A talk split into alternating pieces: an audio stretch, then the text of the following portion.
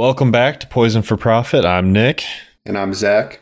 And we're coming at you today talking about the one, the only, the Ohio train derailment. Uh, so, looking forward to talking about this. It's a pretty crazy situation with failures, I'd say, on all parts. Honestly, we're just going to get right into it. It's a pretty short, quick episode again today because we have our next episode will be Zach's series. He'll be uh, starting out. So, uh, like I said, we're just going to get right into it. So I'm going to pass it over to Zach. Thank you, Nic. So I'm sure probably anybody who's listening to this has heard about this train derailment. It actually happened on February 3rd, which is 11 days before this recording.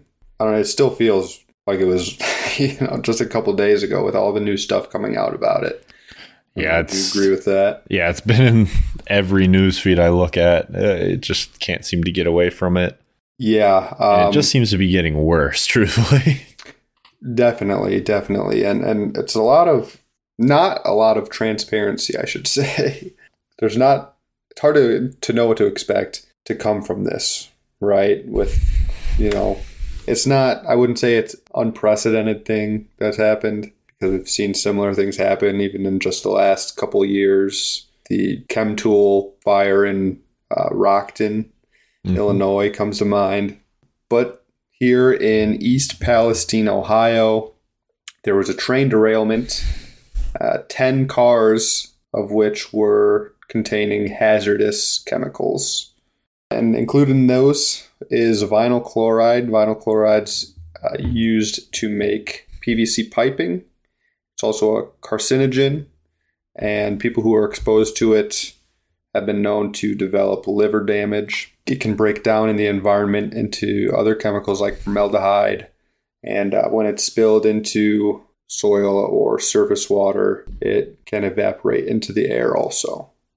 There's five total cars of that vinyl chloride. And basically, the claim was that to avoid an explosion, of these chemicals, they had to conduct a controlled burn and basically just burn them off into the environment. That definitely uh, definitely seems like it's going to end great for us.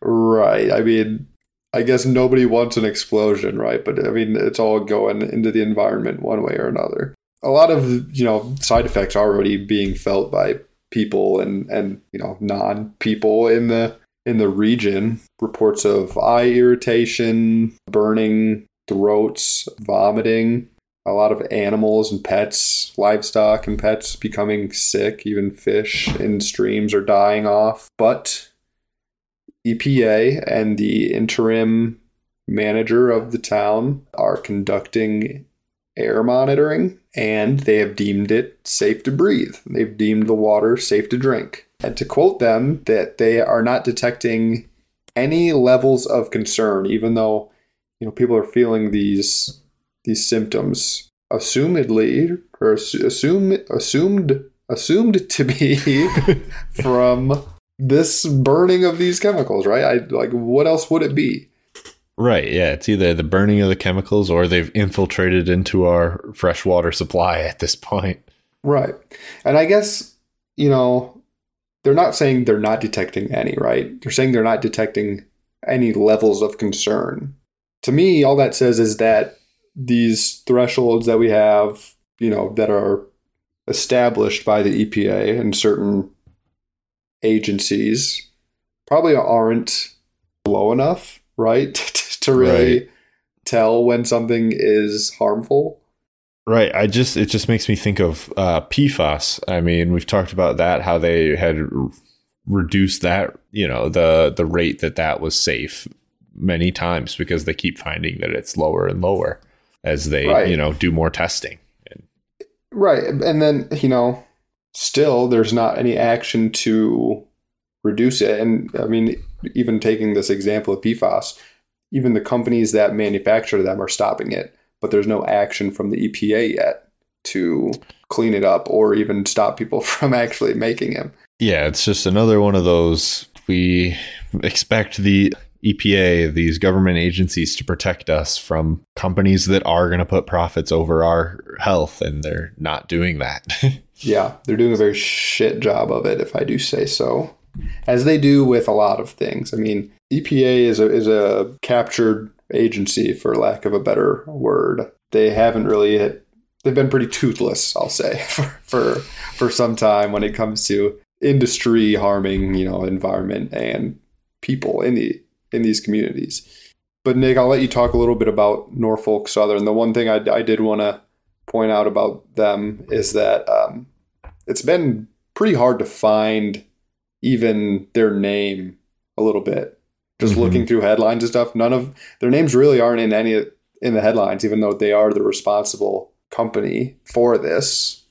Right? Like you got to dig into the articles just to see their name, which I thought was interesting. But it is really like, no. I, I want to go on that. I do think that is really interesting. Now that you say that, I, as you did, I'm sure as well, went through a lot of different articles preparing for this. It's very rarely that the title of the article is Norfolk Southern train derailment or Norfolk Southern chemical burn.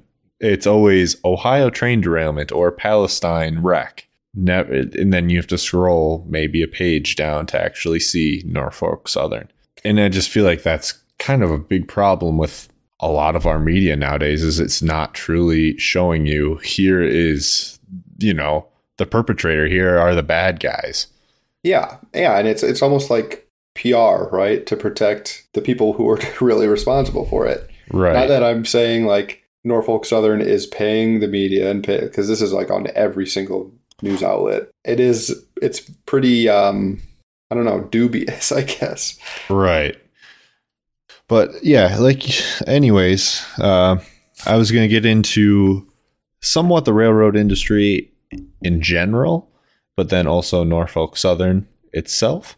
So the railroad industry itself operates on a model called precision scheduled railroading. This operational model is for, as typical nowadays, profit maximizing. How do they get this done? They do more with less, they improve efficiency and their operating margins. Sounds great, right? Do more with less. Yeah, Don't that you? sounds like a recipe for disaster. Exactly. So, a couple examples of some of the things that they did to uh, accomplish doing more with less. Firstly, is a rigid, consistent schedule, streamline their processes and routes. And then the obvious one, which I'm surprised they didn't list first, is cutting back on equipment and employees. So, again, like Zach was saying, this is a, pretty much a recipe for disaster.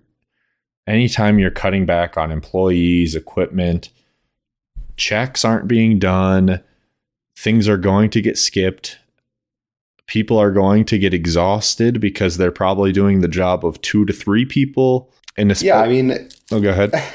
well, I mean, like, absolutely. If you're cutting both of those out, that like, like that's just twofold then, right? Like it would be one thing if you were cutting employees, but like keeping, you know, state of the art equipment at least, right? Mm-hmm. Uh, or it would be one thing to maintain a, a number of employees to make sure everything's done safely. But if you're doing both, you're just getting rid of pretty much all your yeah your your safety all your backups. safety backups, yeah. and then also I mean just like in general having two person two people looking at something they just, you know, I look at this, I say, all right, here's this piece of safety equipment's in place, this piece of safety equipment's in place, this piece of safety equipment's in place. Then you look back through my work and you say, oh no, this one just looks like it's in place. We better get that right. So that kind of stuff doesn't get done if you don't have that backup employee or the equipment at all that is providing that safety.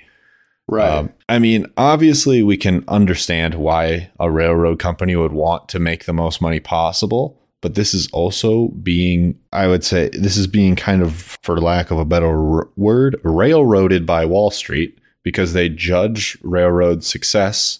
Obviously, if they're spending less money on their railroad expenses, and then how big their stock buyback programs and dividends are. So they're getting that pressure from Wall Street to lower those expenses and then also put that money that they're lowering into stock buybacks and dividends, which it's this is this is what you're going to get if that's Yeah. how the company is Yeah, going to and survive.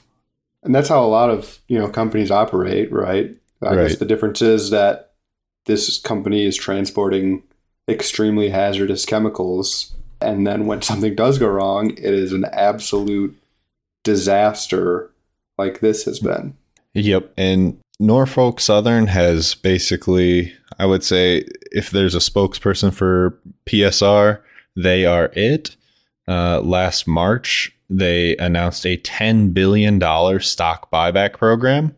So playing right into Holy that shit. PSR model. Yeah, that's billion, not million, billion. And they also have continuously increased their dividend. Again, just what Wall Street wants to see. You'd think, you know, they're doing all this, right? They have great operating revenues. They're doing great. It's, you know, that's what that sounds like, right? $10 million in stock buybacks.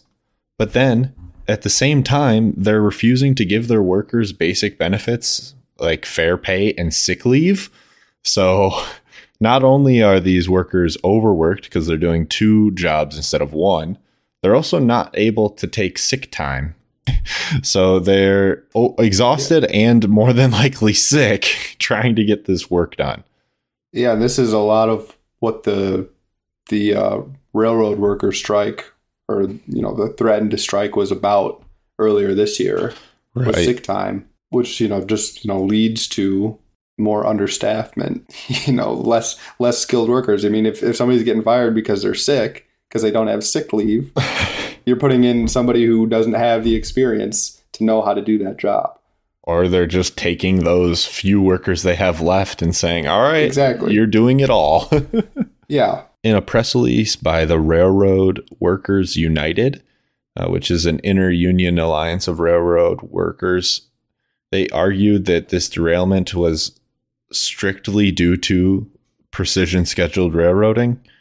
It's completely they they call it the root cause of this wreck. They also noted that through the investigators have said the immediate cause of this wreck has been or appears to have been a 19th century style mechanical failure of the axle on one of the cars. God. So something that we shouldn't be seeing happening because we're not in the 19th century. Yeah, we're going back to the freaking industrial revolution. they then obviously said basically what we just said. There is no way in the 21st century, save from a combination of incompetence and disregard for public safety, that a such a defect should still be threatening our communities. So yeah, pretty crazy stuff. This is something that we saw in the 19th century happening, not 2023. Yeah. Norfolk Southern Southern though, again, like I said, they're just pretty terrible company from what's been coming out. So they have eliminated many of the critical mechanical positions and locations necessary to guarantee protection against these kinds of failures. And then they're also petitioning regulators from for relief from historically required maintenance and inspections. So they again, they want less, they want to do more with less. They want no more mechanics and they want less locations that I would assume are like safety check stops. And then they also would like to not be required to do maintenance and inspections on the railroads. yeah. It's Somebody ju- needs to go to prison for this, man, for uh, real. honestly, it, Whoever's making these executive decisions belongs to prison. it is absolutely crazy. I mean, they're they're just lobbying against all of the safety. In another instance, they were lobbying against a federal safety rule to upgrade the railroad industry's Civil War era braking systems. they lobbied oh against this. However, this Norfolk Southern is touting their fancy new electronic braking technology, acting how it's so good, but then they are lobbying in favor of the repeal. They're lobbying in favor of a repeal of a rule mandating that rail cars carrying hazardous flammable materials must be equipped with electronic braking systems. So the, the, they they like to pretend like they are doing all these great things, but then that they they are quoted saying that those braking systems would impose tremendous costs without providing offsetting safety benefits. Okay, so they're basically claiming that they wouldn't even be effective. This is what they're claiming. However, Zach, you'll love this. Steven Ditmeyer, a, formal, a former senior official at the Federal Railroad Administration, was asked Would erect- electronic brakes have reduced the severity of this accident?